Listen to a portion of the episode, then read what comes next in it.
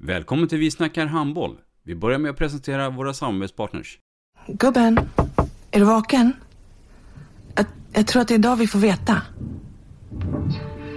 Jag kom in! Mamma, jag kom in! Mamma, jag kom in! Jag kom in! Ah! Vi finns där du är när livet förändras. För alltid välkommen till Länsförsäkringar. Nej men, ska du ha t-shirt på dig? Du, det är ingen vanlig t-shirt. Det är en nya bollar till klubben t-shirt. Och så matchar den grillkryddorna vi ska använda. Hur då? Men det är ju alla ska med på klassresan grillkryddor. Stötta barn och unga. Shoppa på newbodyfamily.com. Länge leve föreningslivet!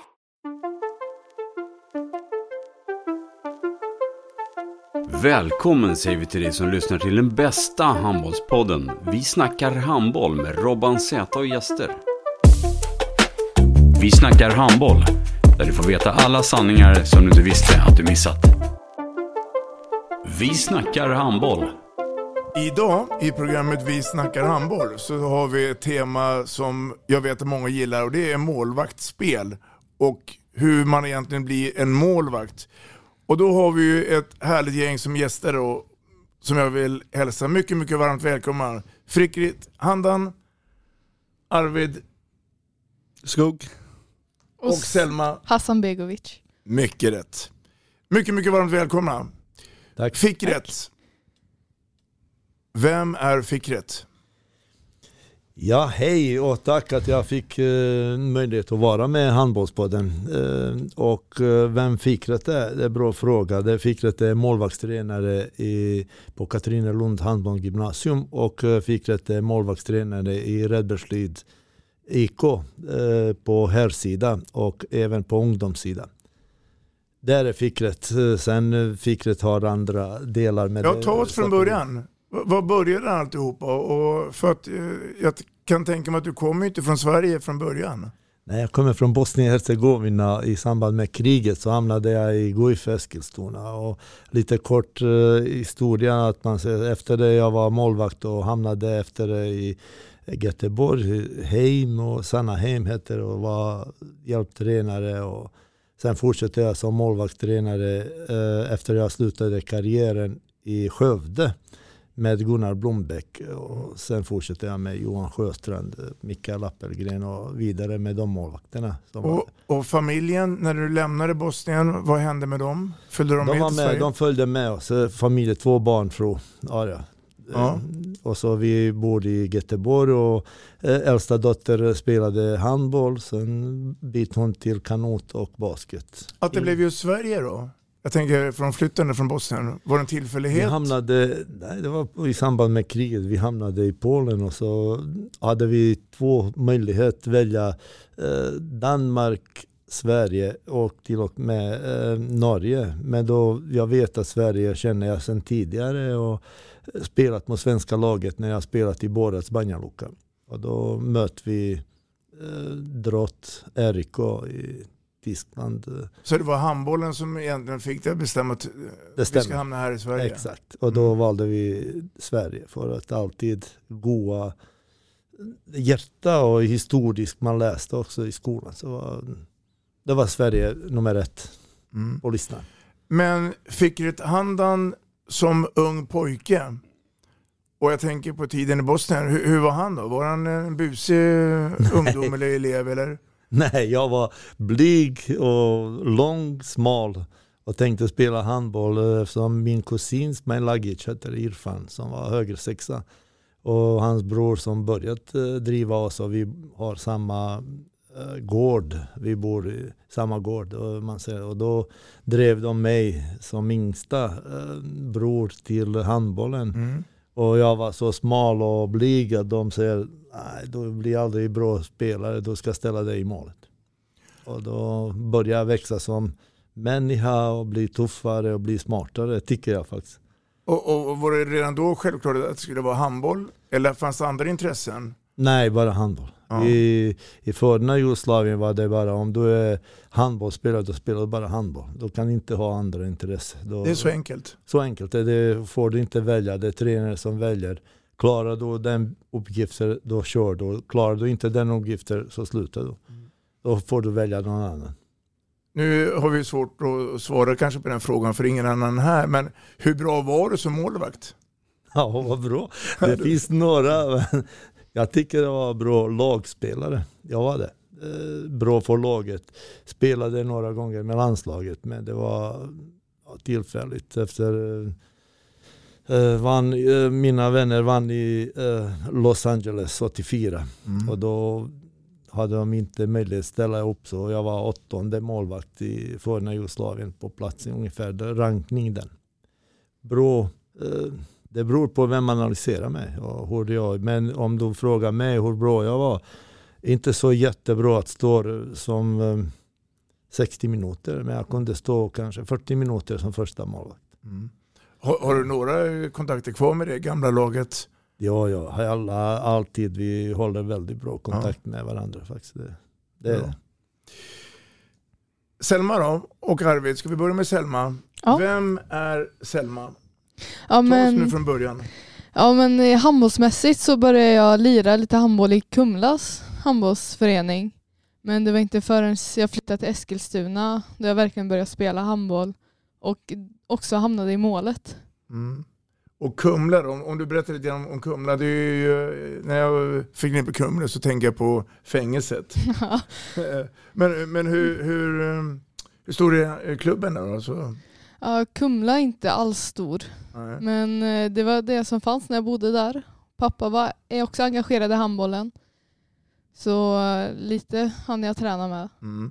Och, och um, resten av familjen då? Var, var det, eller är det idrottsnördar? Eller är det bara du som blev en Nej, riktig... nej. Mamma och pappa är båda engagerade i- i idrotter.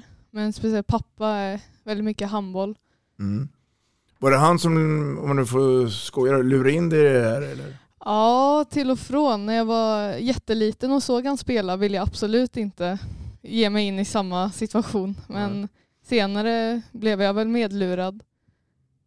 Till att eh, spela? Ja. Mm. Och, och var det självklart då att du skulle vara målvakt eller var du utespelare då? Jag började ute men sen eh, hamnade jag i målet. Även fast pappa såg lite missnöjd ut så har han hjälpt mig väldigt mycket Mm. Senare. Grundskolan har du avverkat i Kumla. Nej, det är Eskilstuna. Det är Eskilstuna. Mm. Det blev en flytt där då. Ja, Mm. precis. Och, och ju äldre man blir, ju mer får man tänka till lite grann här. Och så Mm. kommer vi fram till gymnasiet. Och i Ja, anslutning där så måste man göra ett val. ja, verkligen. Hur gick dina tankar här då? Ja men det var ju främst, man vill ju såklart gå på Katarina Lund gymnasiet, ha Fickret som tränare. Det är ju väldigt stora möjligheter. Eh, Men samtidigt var det att flytta hemifrån redan som 16-åring som Mm. var det stora frågetecknet. Mm. Men eh, det lyckades jag klura ut och här Men, är jag. men, men du sa till mamma och pappa här att jag, jag vill eh, till 100% hamna nere i Göteborg eller gå på handbollsgymnasium. Ja. Vad, vad, vad tänkte de då? då? Ja, men klart, eh, sakna varandra kommer vi göra och det gör vi. Vem ska steka köttbullarna då? Ja. Och vem ska tvätta och det då? Ja men eh, jag tror de litar på mig att jag kan fixa det. Mm. Och sen vet de att om jag har problem kan jag alltid flytta hem. Mm. Mm. Och omställningen då, från att lämna då Kumla, Eskilstuna och sen hamna då i Göteborg. Ehm, om du sammanfattar på, på någon minut här, hur var den då? då? För det är ett stort steg. Det är verkligen ett stort steg och som tur hade jag med två vänner från samma klubb som flyttade hit. Till och med en som hamnade i samma klubb som mig. Så vi har hjälpts åt väldigt mycket i början. Ehm, och sen kan det vara väldigt, det har hjälpt väldigt mycket med andra kompisar. Det är Mm. fler i Sävehof som bor på samma ställe. Mm. Och vi har hjälpt till med varandra. Och som tur har jag släkt i närheten. Mm. Så jag har inte varit helt själv och behövt ta steget själv då. Mm. Mm. Vi kommer nog komma till det längre fram också då. Arvid då? Ja. Stockholmaren som nu eh, hamnat i Göteborg. Vi ska också säga det, vi gör ju inspelning här på Scandicopalen i Göteborg då. Men om vi börjar med Arvid Skog som en liten skolelev. Hur var han? Ja, det är svårt för mig att säga. Eh, Jag skulle vilja säga att han är en busig kille som ville ha mycket uppmärksamhet. Fanns det Mm. ADHD i kroppen? Man har velat utreda det men det har inte kommit upp på tal hos föräldrarna. Eh, men eh, möjligtvis, men jag tror inte att det var något Vilken skola gick du i Stockholm? Grundskolan tänker jag på först. Utsäljeskolan, Ja. en gammal, men eh, nu ombyggd. Mm. Och samma där då, jag menar, grundskolan och så gick man upp på gymnasiet. Mm. Eller högstadiet och gymnasiet då. N- när, när började du eh, i din lilla unga år känna att ja, men jag vill nog satsa på handbollen ännu mera? Det var i eh, samband med brorsan tror jag, när vi hade bott i Kristianstad. Så fick farsan jobb i eh, Stockholm. Mm. Så flyttade vi upp, i, jag kanske var sex. Så eh, spelade eh, min bror Axel då redan handboll i Kristianstad, HK. Mm. Och eh, när han flyttade upp så började han tidigt i Huddinge. Eh, men eh, Och då pratar vi årgången? 2002 eller eh, vad kan det ha varit? När jag var sex, Ja. 11 år sedan. Eh, så började han senare spela i Silving och jag kände att det startades 04-lag där. Och jag tog chansen och ville testa på lite. Och, och, men, men som målvakt då direkt eller? Nej, jag eh, var ju ganska knubbig när jag var liten så att jag gick direkt in på linjen, Ja. eh, tog plats där. Men sen när eh, det trillade ur målvakter ur laget så var jag den som var sämst inom parentes och jag fick glida in och gjorde det bra Mm. antar jag, Mm. som jag fick fortsätta. Och tyckte det var roligt samtidigt också då? Jag tog ju bollen så det, Ja, det- vart ju en klapp på axeln. Men sen kommer kommer vi då till eh, vägvalet då. Mm. Ehm, och det är då gymnasiet. Mm. Hur gick de här tankarna då? då? Ja, det, I början tyckte jag det var jobbigt eh, att eh, göra ett val men innerst inne visste jag att jag ville ha en liten utmaning och kände att det var, kanske skulle göra någonting som utvecklade mig själv som person. Mm. Eh, min bror då fick samma möjlighet men valde att tacka nej och då tänkte jag att jag kan inte fortsätta i hans fotspår eftersom jag gick i samma skola som han innan också. Ehm, och han har gjort en väldigt fin väg på mig med, med lärarna och så. Men jag kände att jag ville ta nya steg och utveckla mig själv. Mm. Och, och eh, laget då med Silving Troja, hur, hur, hur tog de det då när du sa att nu ska jag lämna er? Just, ja, vet inte, de hade väl det på en aning kan jag tänka mig. Mm. Eh, Olle Gransten tidigare Mm. spelade i Silving Mm. och flyttade året innan. Så att, eh, För 03? 04. 04, förlåt. Stämmer det? Eh, så att han eh, flyttade och jag tänkte väl att shit vad coolt att ta den chansen. Mm. Och så hände det mig själv. Mm. Vad tänker du fick rätt när du hör det? Började resa faktiskt med hans brorsa som spelar i Varberg, eh, Skogs brorsa. Han sa Mm. till mig när vi var på landslagsläge, så han sa det fick rätt om du vill ha en målvakt som blir framtidens målvakt för Sverige. Eh, Jag har en bror, kolla på honom och du kommer aldrig ångra på det faktiskt. Eh, Och då tänker väldigt mycket på det när han pratat och ser Skog framför mig. Så han hade rätt. Det är hans brorsa som lyfte upp den frågan från början. Eh, Så kollade jag lite mer noggrant på, på det Arvid eh, under tiden också. Så tänker jag liksom hans resa började redan där med eh, bror på landslagsläge. Men hade man eh, målvaktstränare hemma i sin hemmamiljö? Vad säger Selma? Ja, men jag, då Eskilstuna försökte med lite olika, kom ner och tränade från A-laget och hjälpte oss. Men eh, just jag hade mest hjälp från min pappa och har det fortfarande. Mm. Som är då gammal målvakt. Arvid? I eh, Silving så hade man ju lite svårt med det eftersom det är en ganska familjär klubb och ingen stor eh, verksamhet. Eh, det brukade vara lite farser som kom ner och instruerade, bland annat Ronny Karlsson. Sen hade vi Johan Lindahl också som tog ner eh, Foppa, någon träning som eh, skolade mig ganska fint. Eh, men mot senare år så Mikael Åström har Mm. varit och kört, hans son eh, Marcus Mm. eh, körde i laget också. Och även haft Lamek, Mm. Mo, ja, jag kan inte efternamnet Nej. men eh, Movanga? Ja exakt, Ja. Moanga. Ehm, Men när, när, när jag eh, tänker på det här med att vara målvakt, eh, och nu får vi kanske Fickret hänga på här då, så har det blivit allt vanligare nu att klubbarna hittar målvaktstränare. Um, det är egentligen ingenting som är konstigt, utan det är väl ganska naturligt. Det, det kan jag svara direkt för att jag varit redan på de projekten eh, från början. Det hade jag väldigt mycket uppdrag överallt och ser inte att jag drog. Det var Claes Helgen och sen var Mats eh, Bengtsson från Kungälv. Och de drivit eh, de frågorna tidigare.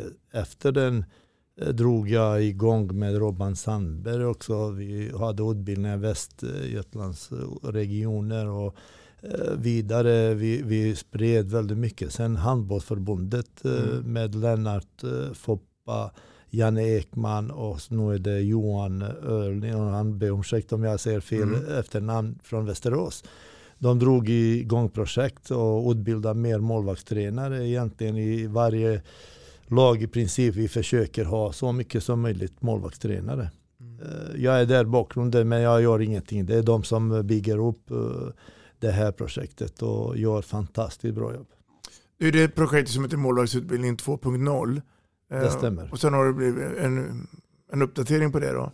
Det stämmer. Men den, den sanna frågan då, då, om vi ska ta det från början. Varför blir man målvakt? Låt det få gå ett varv här. Varför blir man målvakt? Alla säger ju det, man måste vara korkad. Man måste ju... Ja, Man orkar inte springa. Nej, kan men så. Ja. det är väl ofta, småklubbar har ju få spelare och då är det någon som hamnar i målet. Och ibland flyter det bara på och så stannar man kvar. Mm. Man brukar ju säga det, man ska prova på alla typer av idrott eller alla positioner där. Um, kände ni då, um, Selma och Arvid, att ni, ni gjorde ett beslut ungefär rätt tid på livet där, att bli målvakt? Ja, jag kom ganska sent. Jag körde väl utespelare tills, eller kombinerade båda. Eh, med, stod i mån med de äldre och spelade ute med de yngre. Eller med jämn, eh, jämnåldern. Eh, tills jag var 13, 14 kanske. Och sen fulltid på målvakt för att jag var snäppet vassare och på det. Men eh, det var väl i samband med att jag var den sämre på planen och eh, den som hade minst ork. Mm. Mm. Varför kan- blir man målvakt, fick rätt? Jag kan koppla den frågan, den är en komplex fråga men man har blivit smart. Eh, många säger man ska vara dum och ställa sig i mål och det kan eh, hålla viss del att man ska vara modig, eh, få med mer formulärt att man ska bli modig, man ska bli smart, man ska bli steg före motståndare eller de pratar vi, de som skjuter, då ska jag eh, vara förberedd både med kroppen, mentalt. Eh, det, det handlar om väldigt mycket om det, att vara förberedd och modig. Det tycker jag är därför många som inte vågar stå i mål säger att ah, ni ska vara korkade och ställa dig i målet. Men den är en av de bästa positionerna i handboll. Man är med ett lag eh, och det har jag fått bland annat från Boric, eh, den snack varför han blivit målvakt. Man är med i ett lag men fast man bestämmer själv hur man ska agera, vad man ska göra och på vilket sätt man ska göra det. Det är själva utvecklandet i ett lag. Mm. Och om, om ni, Selma och Arvid får eh, råda nu då, unga handbollsspelare, eh, vad, vad, vad skulle ni säga till dem då? Att, eh, är det så enklare att våga prova på så blir det som det blir? Eh, eller har ni några tips att ge nu då? Nej, jag har inte mer än att man ska våga. Det är väl det viktigaste. Men, eh, ja, men som eh, Selma då säger, att eh, våga testa på. Inte bry sig om vad någon annan säger och tycker och tänker utan gör din grej och eh, tycker man det är kul, det är klart man ska fortsätta. Det är ju så du brinner för handbollen, att det är roligt. Ja, precis. Du håller med där? Ja. Ja, ja. Ehm, man har en uppgift. Rädda bollen. Ja, ta bollen. Vi pratar, Ja. det finns några i skolan, Dennis bland annat, han säger ta bollen. Och vi pratar väldigt många om det faktiskt. Vad är det som gör då, då att man ska kunna ta bollen eller rädda bollen? Om vi går in och pratar lite tekniska saker nu då, med alla tre här. Låt det vara fritt från eh, luften. Ja, det är väl eh, en stor eh, bubbla som eh, innefattar väldigt många olika saker skulle jag vilja säga. Men eh, det är mycket om teknik och Mm. erfarenhet eh, skulle jag vilja säga. Av mig så kan det vara att jag har spelat ute till senare år. Och att man har en känsla att lösa spelet. Mm, mycket mentalt också, att man sätter sig in och har fokus och har rätt inställning till att Men, men Selma, behöver man vara två meter lång eh, för för att bli målvakt? Absolut inte. Det kan ju vara en fördel men det är inget hinder. Då gäller det att kunna um, alltså hitta andra värdegrunder och egenskaper man har då, om man nu inte är två meter lång. Eller ska man vara två meter lång, eh, i mitt före detta land eh, var det väldigt viktigt att man är lång fördel att man tar eh, höga och mellanhöjdskott. Vi pratar inte låga skott. eh, var inte noggrann för att försvaret måste täcka någonstans. Mm. Men det var fördel att vara lång. Och då valde tränare långa målvakter eller långa personer. Vi kunde inte välja själva position. Det, som jag sagt tidigare. Eh, då väljer han, eller nu är det han eh, eller hon väljer, du ska stå i mål. Så, så klarar du eller klarar du inte. Mm. Det var den biten. Men i dagsläget som jag har lärt mig i Sverige eh, och då pratar vi, jag vill ha blandning lång och lite kortare målvakter. Det finns ingen expert som säger att man ska inte bli kort och bli världsmålvakt. Mattias Andersson exempel. Men jag har en grej som säger spelsinne också är väldigt viktigt för målvakten som eh, Arvid var ute och Selma där. Att man säger spelsinne, känsla för att stå i målet, eh, taktiska och även utföra hela eh, praktiska. Sen kommer kondition och styrka i den hela och N- mentala. när kommer den i, i, i livet då? Är det när man är inne nu i gymnasieperioden? Att det är styrka man ska bygga på? Eller när, när ska man börja använda, gå in i gymmet? Väl eh, lite innan måste det vara. Vid, det är vid puberteten ska man börja styrketräna och bygga upp kroppen inför elitåren. Mm. skulle jag säga att det är en eh, bra kombination med vad man har tillgängligt. Eh, Man måste ha rätt teknik eh, och eh, känna att man är säker på det man gör. Man får, man får verkligen inte börja för tidigt för det kan skada en i åren framåt. Eh, men såklart det är nu när man börjar bygga på sig muskler och man har den tekniken som finns nu på Katrinelund med, med gymcoacher och så som man tar chansen att eh, verkligen kan bygga upp sin eh, fysiska styrka. Mm. Och, och det är den passningen vi får skicka med till andra orter också. Då, att man kan inte bara säga att de, de bästa målvakterna kommer från Katrinelund utan det går även att bli bra målvakter fast man inte går på gymnasiet. Men det, är- men det är ett hårt arbete som gäller. Definitivt, och det handlar om att uh, vara medveten. Vad, vad krävs det? Därför förbundet har lagt väldigt mycket tid och resurser på jag ser Foppa med Thomas Forsberg som vi pratade eh, som är tränare. Eh, då, då pratar vi om att vi ska kunna eh, informera tränare och målvakter. Vad krävs det? Och det krävs det kortsiktigt, långsiktigt arbete om man säger. Att man inte skyndar snabbt som du pratar styrke. Det handlar om hur jag ska göra, på vilket sätt ska jag utföra och varför ska jag göra det. Och när ska jag göra det? Och det handlar om att kunna absolut.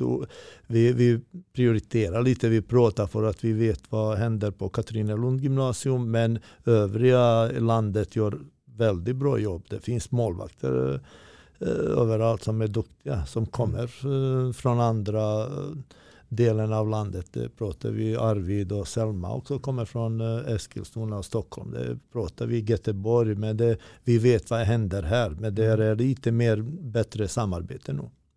Hur många träningstimmar blir det nu i genomsnitt per vecka? Har ni koll på det? Vad tror ni? Med både klubben och skolan så eh, landar väl på en 14 sammanlagt. Ja. Går att trycka in mera? Eller är det just nu en lagom nivå där? Det är klart det går att trycka in mer. Eh, Men eh, det är ju belastningen som Mm. måste tänkas på också. Sen allt runt om. Man måste ju hinna med skolan också. Mm. Maten. Ja, och sova. Ja. Återhämtningen då? Hur, hur fixar ni den? Alltså efter en träning och match, hur, hur ser det ut? Ja, direkt så är det ju äta något efter träningar. Sen komma i säng så snabbt som möjligt för att orka med nästa dag. Mm. Men sen när det blir högre belastningar i veckor så får man några veckor senare med mindre belastning. Så det Mm. inte blir för mycket. Ja. Ja. Fick ett, eh, jag, jag tänkte vi skulle prata en annan grej också med alla tre. Jag tänker på en verktygslåda. I den verktygslådan så ligger en massa redskap för att kunna hjälpa målvakten. Vad använder man sig idag? Eh, man och, använder- och som har förändrats från din tid till idag? Allt från gummiband till eh, hopprep eller Eh, det är det som vi snackade nog vad, vad krävs det. Det är viktigt att man har en planering. Vi kan inte hoppa från en till andra redskap. Eh, jag vet vilken veckovis, vi delade veckovis eh, planering som vi har. Olika block kallas, vi pratar i skolan och sen samtidigt i förening. Jag vet vad målvakten har Eh, svaga punkten, starka sida. Vad behöver just den personen utveckla för att bli och klara den här belastningen både fysiskt eh, och mentalt. Eh, och då innebär att jag ska pressa dem och, på ett positivt sätt, inte negativt. Sen blir det för mycket som Selma pratar, återhämtning. Då ska man samarbeta med, vi har olika även eh, sjukgymnaster och allt. Om det blir någon överbelastning så pratar vi. Med redskap, eh, klart blir det hopprep, eh, gymnastik, eh, ändrat sig. Inte så mycket redskap eh, om man tänker vilka finns. Men nu ändrades bara de här eh, rörelser som Mattias och Äpple utvecklat. eh, Mm. Med händerna, snabbhet. de här och- plattorna? Ja, plattorna. Mm. Den man kan rekommendera också i uppvärmningsdelen eller fokus på bollen. Och det finns mycket förklaring. Att man, jag försöker dra lite kort information om det.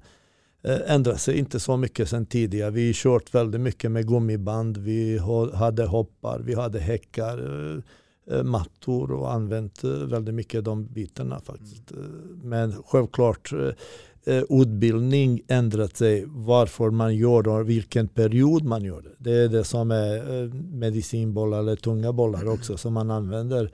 Eh, det är viktigt att man vet vilken period. Är det försäsong eller säsongen och dagen innan match och vad gör man? De bitarna utvecklar sig enormt mycket. Mm.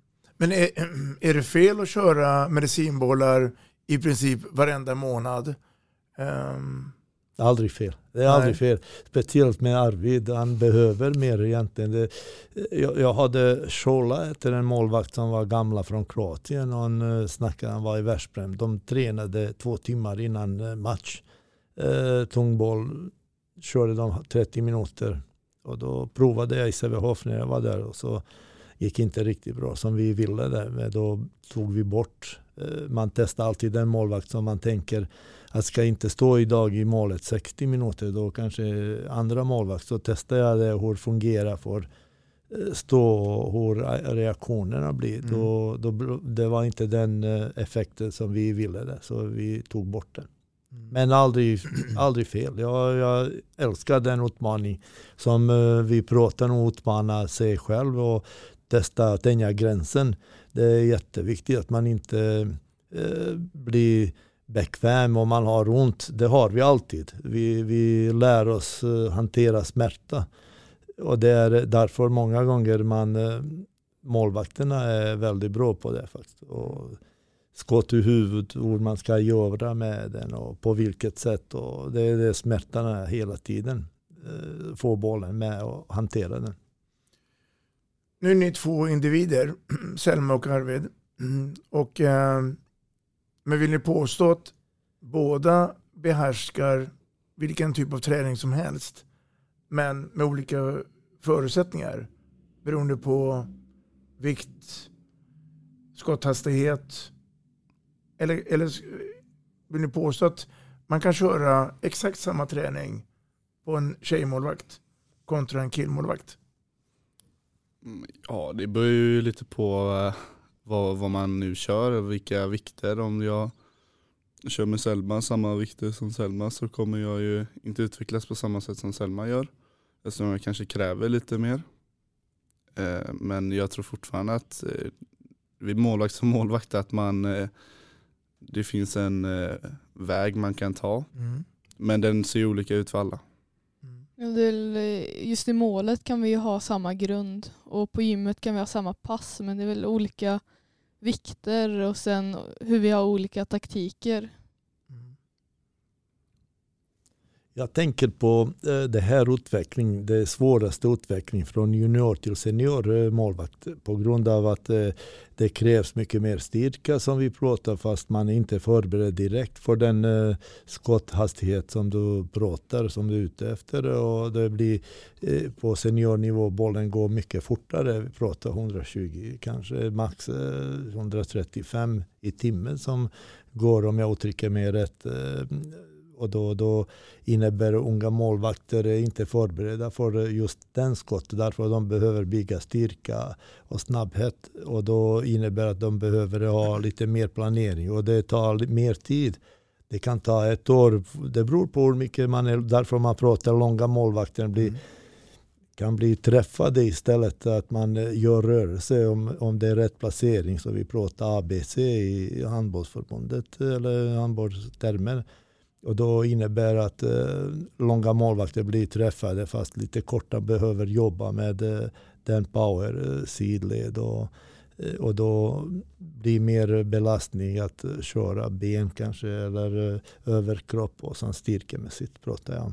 Eh, därför var det lite var, vilken del av utvecklingen junior till senior. Mm.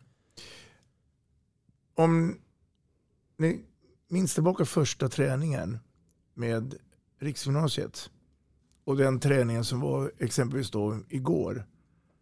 Vad är största utvecklingen? Vad är det som har hänt hos er respektive? Förstår ni frågan? Ja.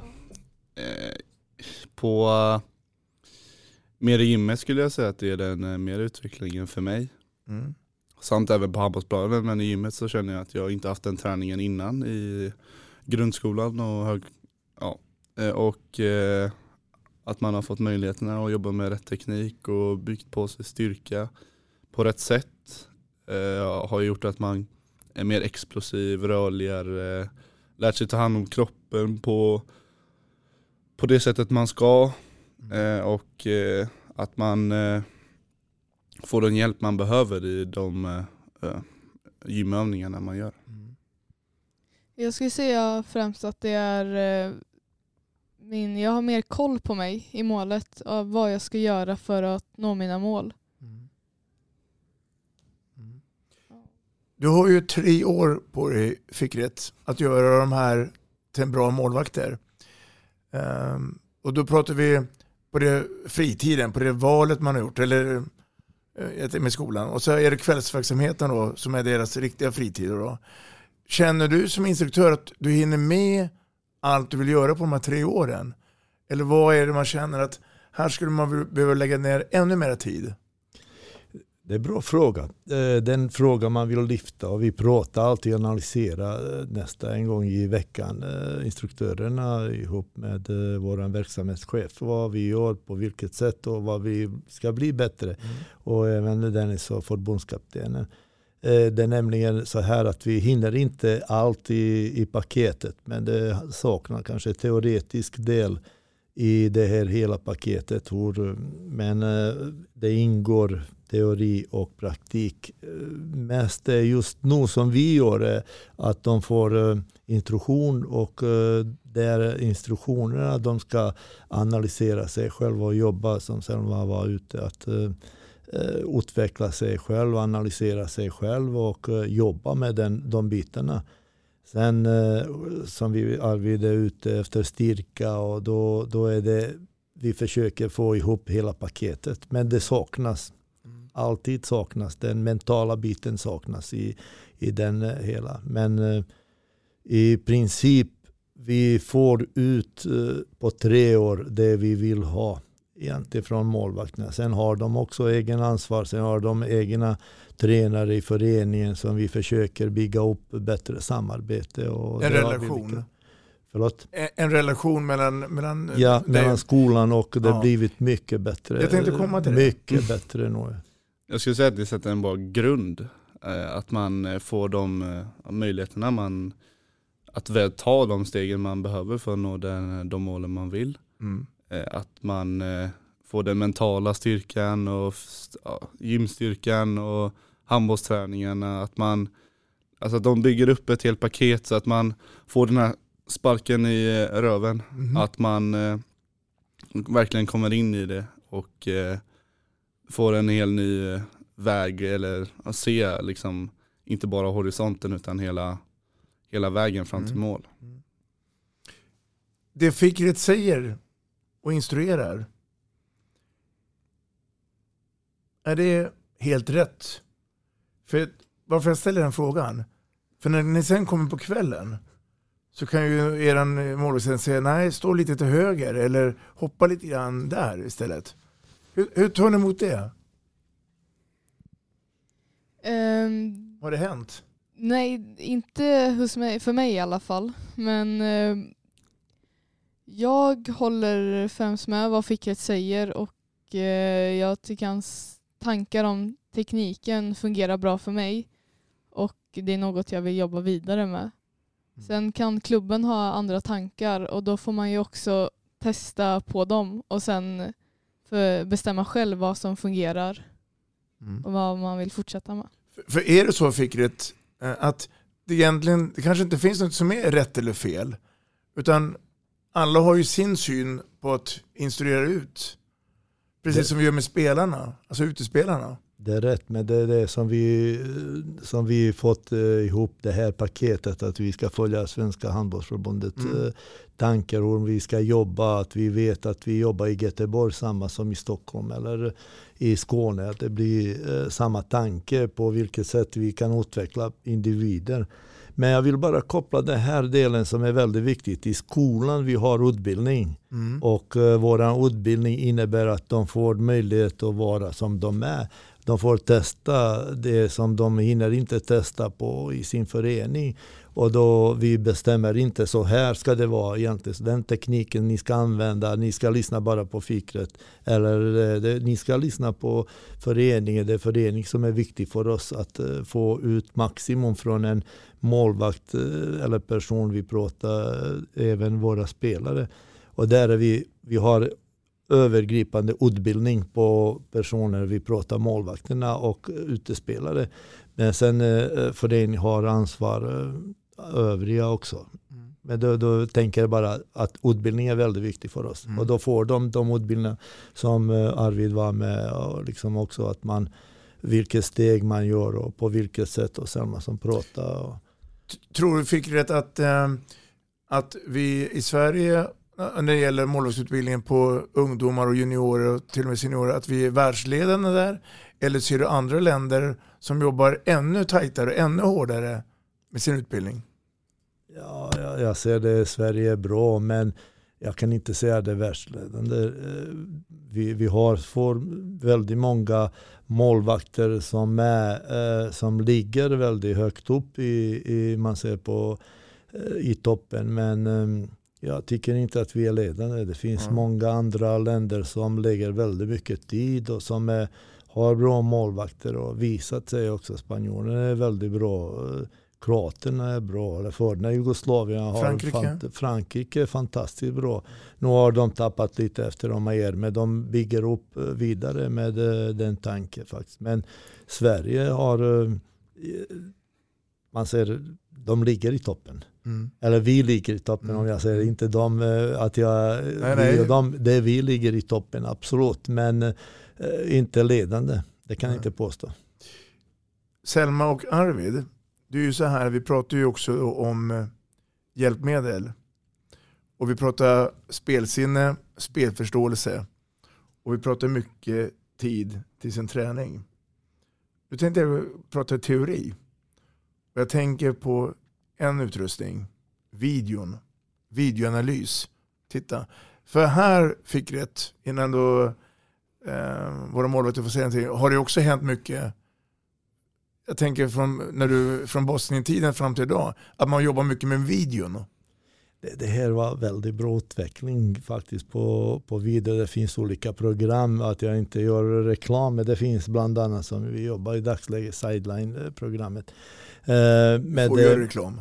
Ja, det, det, det, är nämligen väldigt stor hjälpmedel. Men förut var det videoband som man måste spola tillbaka och se motståndare.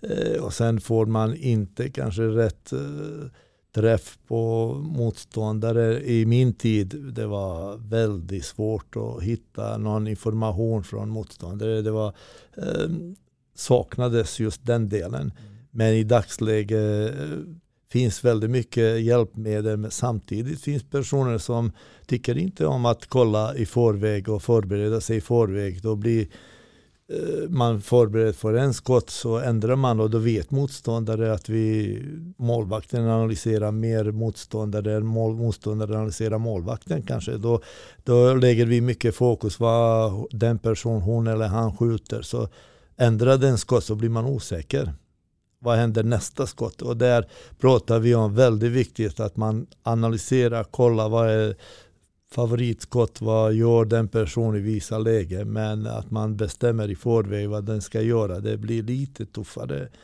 för målvakter. Och då är det, pratar vi mentalt, vem som orkar göra det. Hur, hur bemöter ni videon och det redskapet?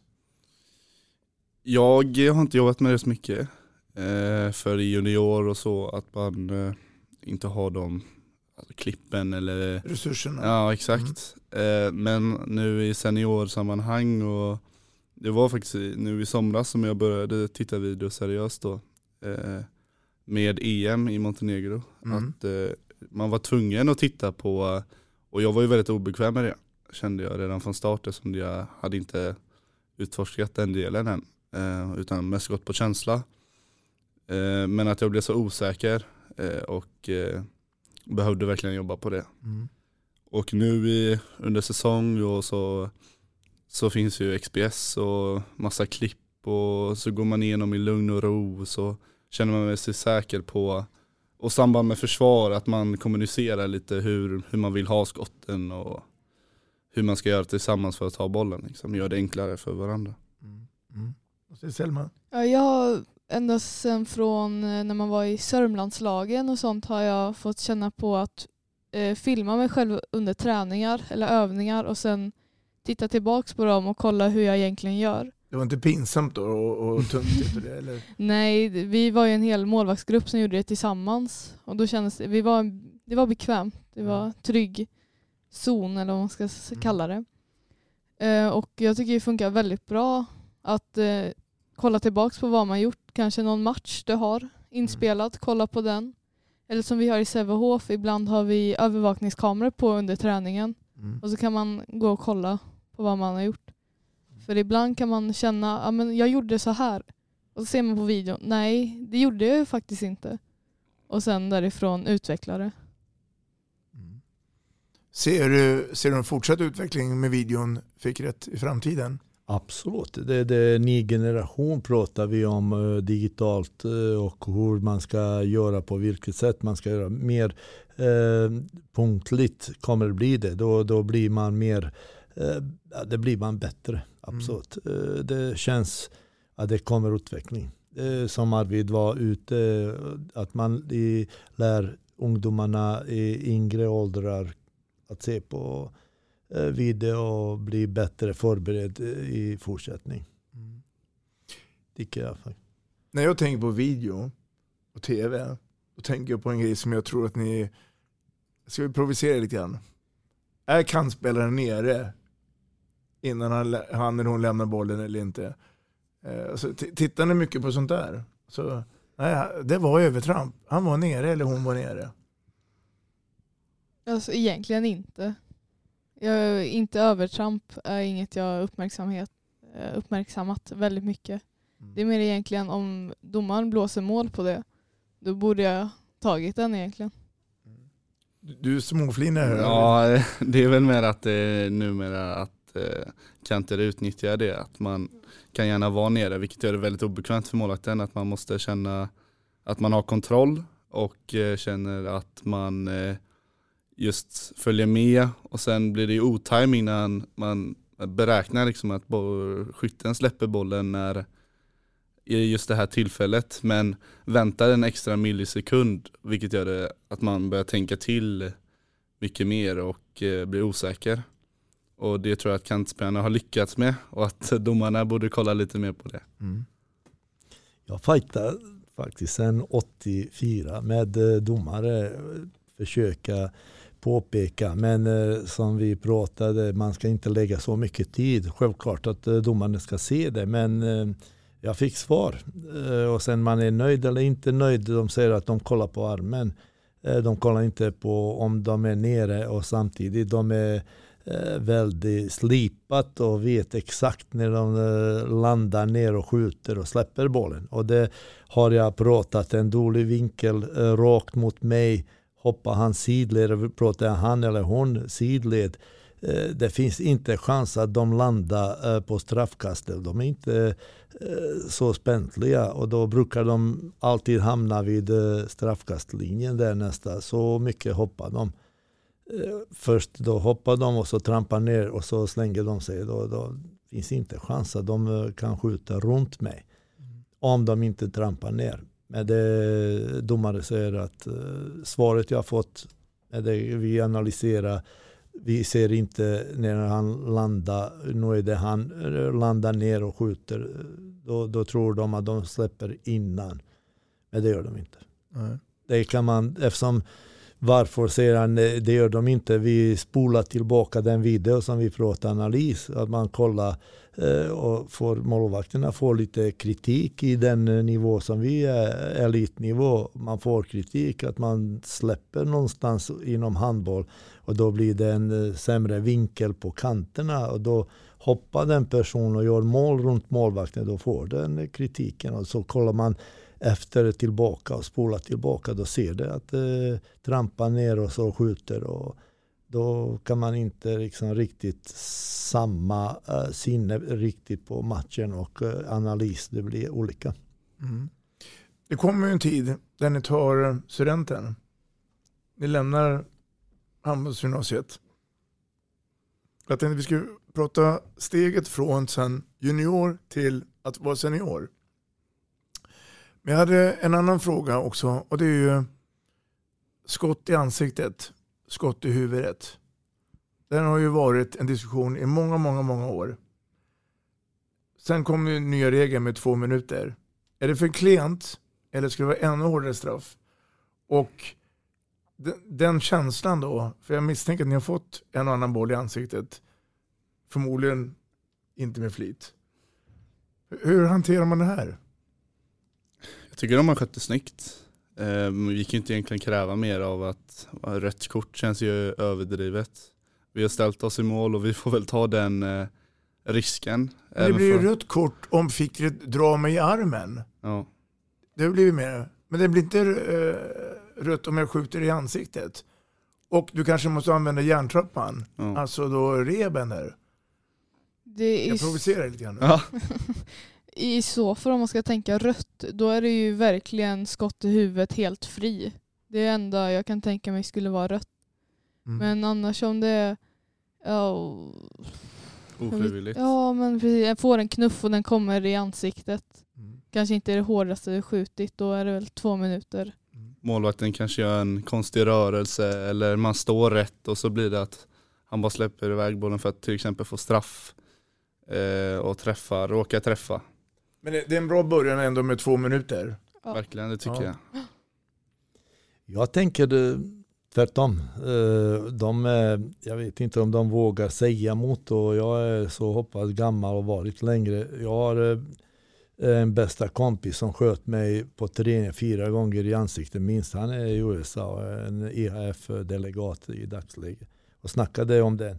Eh, och då försöker vi införa här i Sverige. Och jag har ringt runt. Eh, vi har eh, i målvakter och RIK har eh, drivit för tre år sedan tillbaka. Haider hette den som fått i ansiktet och försökte driva den fråga hjärnskakning och trappa, hur man gör, på vilket sätt rehab och vi har inte så mycket målvakter. Därför jag försöker följa den spåret som Eriko börjar driva.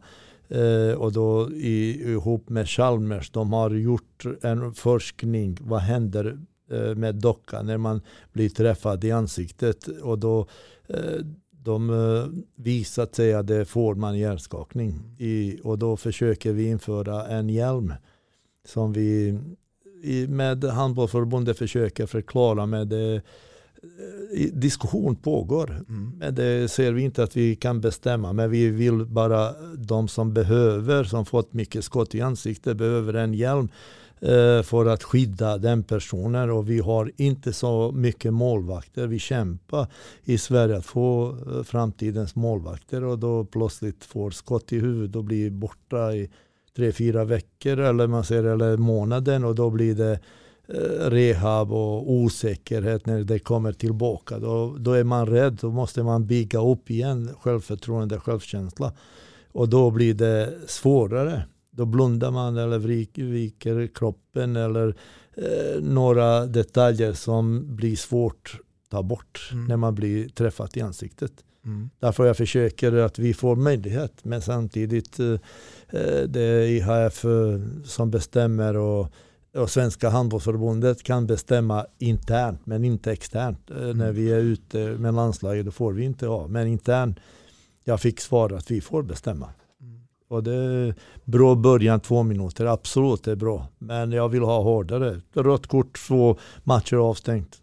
Skott i ansiktet oavsett vilken. Mm. Om du frågar mig. Hockeyn har det. Innebanden har det. Banden har det. Vet du vad jag tänker på? Hårdare, hårdare puck, ja. boll. Men de har på målvakterna hjälm och galler. Mm. Ska vi införa det i handbollen? Hjälm och galler? Kanske ja. inte galler dock, det blir lite svårt att se igenom. Men det, det funkar ju i de andra sporterna. Eller vill du ha visir och få visiret i, i, i ansiktet? Nej men skämt åsido, alltså, eller kan det vara så att det är upp till var och en? Vill man ha så är det okej. Okay. Eller vill man inte ha det så är det okej. Okay. Ja, du kan ju titta på fotbollsmålvakter också. Peter mm. Käck hade ju en mm. sån hjälm. För det tog han ju för att han hoppade in i stolparna själv. Ja. Eh, och jag tänker väl att det är väl upp till var och en att man eh, känner man sig osäker eller känner att behöver det och inte litar på sina spelare så klart man mm. kan använda. De pratade om falsk trygghet och eh, det innebär att man har falsk trygghet, att man är skyddad och då hjälper det inte. Men då ringde jag till cykelförbundet och eh, pratat eh, nog med eh, läkare. Och vi har en också läkare i föreningen Eriko som pratat om den hjärnskakningen och det visat sig att man får verkligen den hårda skott. Och det innebär, vi, vi, ja, vi plockade fram några exempel på hjälmen. Vi, självklart, vi ska inte se ut kanske som boxare eller men inte negativ mot den pers de personerna. Men eh, jag tycker man ska våga mer. Eh, när man har en den skydd eh, pratar vi vem som vill eller vem som behöver. Mm. Det är inte alla ska vara det. Men vem som behöver våga mer ta i och är inte rädd för skott mot ansiktet. Faktiskt. Då jag tycker de, de personerna ska ha. Mm. Det, det visat sig. Det är ingen liksom att gissa och tro. Man kan tro i kyrkan som vi pratar ofta. Men man vet exakt vad, vad krävs att uh, våga och göra det. Och det finns forskning. Det är inte jag som plockar fram det. Det finns uh, forskning som visat att det hjälper. Mm. Skydd hjälper. Och där tycker jag lite mer kanske andra tankar även mot tränare. Men det finns, eh, vi, jag kan tänka i elitserien, vi pratar elitserien, men vi pratar unga, det är de som är inte tekniskt bra. Unga eh, skjuter, har inte känsla. Eh, på elitnivå man ska ha känsla, man ska inte skjuta. Därför jag tänker på hårda regler. Man ska ha eh, kontroll över bollen, vad man skjuter. Får man knuff, då ska man inte skjuta. De skjuter för att få straff. Och då blir man träffad. Håll i bollen, få blåstraff. Det finns klara regler tycker jag som man kan förändra. Men eh, det är en diskussionsfråga. Det är öppnat och det tackar jag för dig att du lyfter upp den frågan. Det, det, hjärtan är verkligen på rätt plats nu. Tack. Om vi tittar i, som jag brukar säga, min framtidsspegel om så fyra, fem år. Vad gör ni då? Vi har tagit studenten, det mm. vet vi. Och vad vill ni göra? Jag vill såklart fortsätta med handbollen. Eh, satsa ännu hårdare, se vart det tar mig. Eh, just nu så har jag några år kvar i Önnered eh, och se min utveckling där och se vart den tar mig. Eh, och hoppas på det bästa liksom. Eh, och jag är liksom villig att göra det som krävs för att bli en av de bästa. Och, och, och, du vill gärna eh, tjäna pengar på handbollen eller, vill du, eh, eller ser du något sidospår att jag vill gärna också jobba med andra saker? Eller är du så pass säker på att jag ska bli proffs? Ja, det tycker jag. Även om jag inte lyckas så kan man ju ha sådana. Men eh, min, min bild, ja, exakt, min mm. ambition är att bli proffs. Mm. Ja men det skulle jag också säga. Proffs, det är något jag verkligen vill bli. Men samtidigt måste man ju, jag vet inte som damspelare i början speciellt så kanske man inte kan leva på handbollen tills det verkligen slår igenom. Och därför lägger jag mycket tid på skolan. Mm. Men proffs och utomlands är ju en dröm. Ett mål. Ja. ja. Mm. Uh, alla blir ju inte det. Men man kan ju också bli då duktig elitspelare på hemmaplan. Då. Ja. Um, förebilder. Har ni några sådana? Förutom Fickret? De är tvungna. Ja men... Eh... För båda två ser ju en hel del seniormatcher live ja. misstänker jag. Ja. Och tittar på, om vi tittar i inhemska ligan i Sverige. Ja men främst i Sverige just nu från, jag spelar i Sävehof och just nu på damsidan har vi ju Bunsen. Mm. Och det är ju väldigt coolt att titta på henne och se hur hon gör på matcher. Men sen ser jag väldigt mycket upp till min pappa också. Mm. Jag eh, i ligan så känner jag väl att det Sebastian Abrahamsson är ju en kompanjon till mig så att han är ju en förebild på så sätt så att han är trygg, eller jag känner mig trygg med han. Men om man tittar på utåt i landet eller i världen så är det ju en ny ung målvakt som jag eh, känner kommer bli något och det är han islänningen Viktor Hallgrimsson. Mm. Han eh, tittar man lite extra på och ser lite vad han gör. Vad har han för egenskaper då? då? men han är väl lite, eller han är väl större men han är stor som mig och mm. eh, jobbar tätt och smått och tar nästan allt. Mm.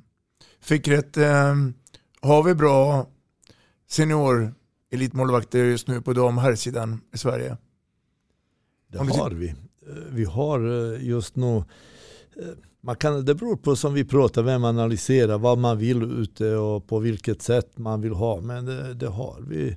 Eh, det känns att vi är trygga men självklart att det saknar flera målvakter. Flera möjligheter och konkurrens. Om man har bättre konkurrens blir man bättre själv.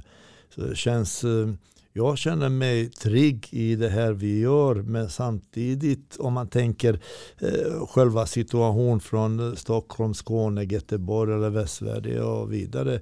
Det, det finns många duktiga föreningar, tränare och eh, behöver mer resurser, mer eh, pengar investera i just våran idrott och, och vi hoppas på eh, hjälp från eh, förbundet. Och det, det, det är det som man hoppas och det man försöker alltid samarbeta med dem. Och vad krävs det att bli en elitmålvakt eh, målvakt och vad krävs det att bli landslagsmålvakt? Att vi får samarbete med landslaget och med förbundet. Mer. Men jag tänker på en annan sak också. Det är ju så när, när Selma och Arvid Eh, den dagen väljer att lämna handbollen.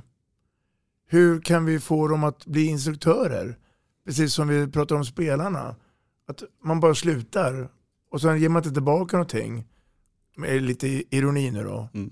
Det är nämligen så här att därför vi visar intresse och eh, det är de information som de får och jag har bra kontakt med dem och då kan man inte säga att jag bestämmer över dem. Men samtidigt eh, motivering blir det och tanke att det är framtidens målvaktstränare.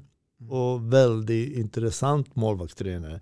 Fantastiskt bra eh, med eh, vilka idéer de har när man pratar med dem. Jag har pratat innan vi träffade dig. Och vi har gått igenom lite teoretiskt. Helt fantastisk information har de utifrån. Och därför man ska ha respekt för dem och eh, tycker motiverar vi själva att de ska bli målvaktstränare. Jag känner väl att det har väl byggts upp en fin eh, liten cirkel i handbollen nu i Sverige. Att som man kollar på Thomas Forsberg ger nu tillbaka väldigt mycket till unga och i landslaget. Även Dan Beutler har tagit steg. Så att jag känner väl att det, det är väl... Till viss mån också Janne Ekman. Ja. Janne Ekman, Mm. bra. Thomas Svensson och Ja, Mats mm. Olsson, det ska vi och måste få cred, eh, våran vän också. Men det gäller också att få återväxten. För att eh, vi blir ju äldre och äldre. Mm. Och en vacker dag så slutar man ju.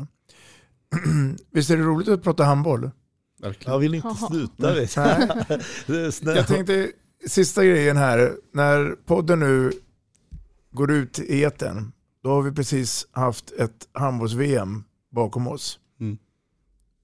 Vilka är då världsmästare? Vad säger ni alla tre? Vad tror du? Ja, jag tror att det kommer bli väldigt jämnt. Jag tror att Sverige har en väldigt god chans. Eh, även som Danmark och eh, ja, vilka mer? Frankrike tror jag kan vara eh, uppe i toppen. Men eh, jag tror att Sverige tar hem det eftersom det är hemmaplan. De klarar pressen tror du? Verkligen. De är bra på det. Mycket stöd på läktaren kommer Sverige ha. Och ett till, eh, en till medalj hade varit väldigt kul att få hem. Hemma också. Eh, Om man tänker man, man har känslor och vilja att Sverige blir eh, bäst i världen, absolut. Eh, det handlar om men det handlar om väldigt mycket vem som har bättre, bästa målvakter. Det pratar vi om tema, men det håller sig under VM. Och har man bästa målvakter i dagen så då vinner man VM. Så enkelt är det. Och då, som man ser, Sverige har väldigt bra målvakt, målvaktspar. Och det hoppas på med hjärta att eh, Sverige vinner. Vi hejar på Sverige. Jag kan inte säga man kan ha något eh, expertinformation, men det är bara gissning. Men då gissar jag på Sverige. Och, och tankar om Sydeuropa då? Det finns, eh, Spanien har bra målvakter. Serbien har väldigt bra målvaktspar som är byggt upp. eh, Kroaterna Slovenien? bygger eh, upp. Slovenien har absolut, men eh, Frankrike, man kan inte med deras försvarssamarbete, då tar de också bollar. Det är det som är Danmark. Vi pratar om Landin och det är självklart favoriter också. Men eh, det är dagens, eh, man säger, och Sverige har två bra målvakter. De andra har kanske en och en och en halv målvakt. Därför jag har favoriter Sverige. Egentligen. Både Äpple och Palicka ja, är bara drömmålvakter. Det, man, älskar, man kan inte göra något annat än älska dem, eh, det paret. Liksom. Som handbollsmålvaktstränare eller tränare, det menar jag. Fick rätt. Jag, eh, jag tror jag vill påstå för att jag lovar att eh, Selma och eh, Arvid kommer att ta bollen, eller rädda bollen som målvakter. Nu är det så att tiden har kommit ikapp oss. Eh, det har varit en ära att ha haft det här. Jag hoppas att det är ömsesidigt. Verkligen. Tack för att Eh, lycka till nu alla tre i den riktningen ni väljer nu, framtiden. Och eh, som sagt, eh, ta bollen. Stort tack. Tack så mycket. Tack att vi fick vara med och lycka till själva och vi gärna lyssnar på er väldigt mycket och ni gör fantastiskt bra jobb för oss inom handbollen. Tack att ni finns.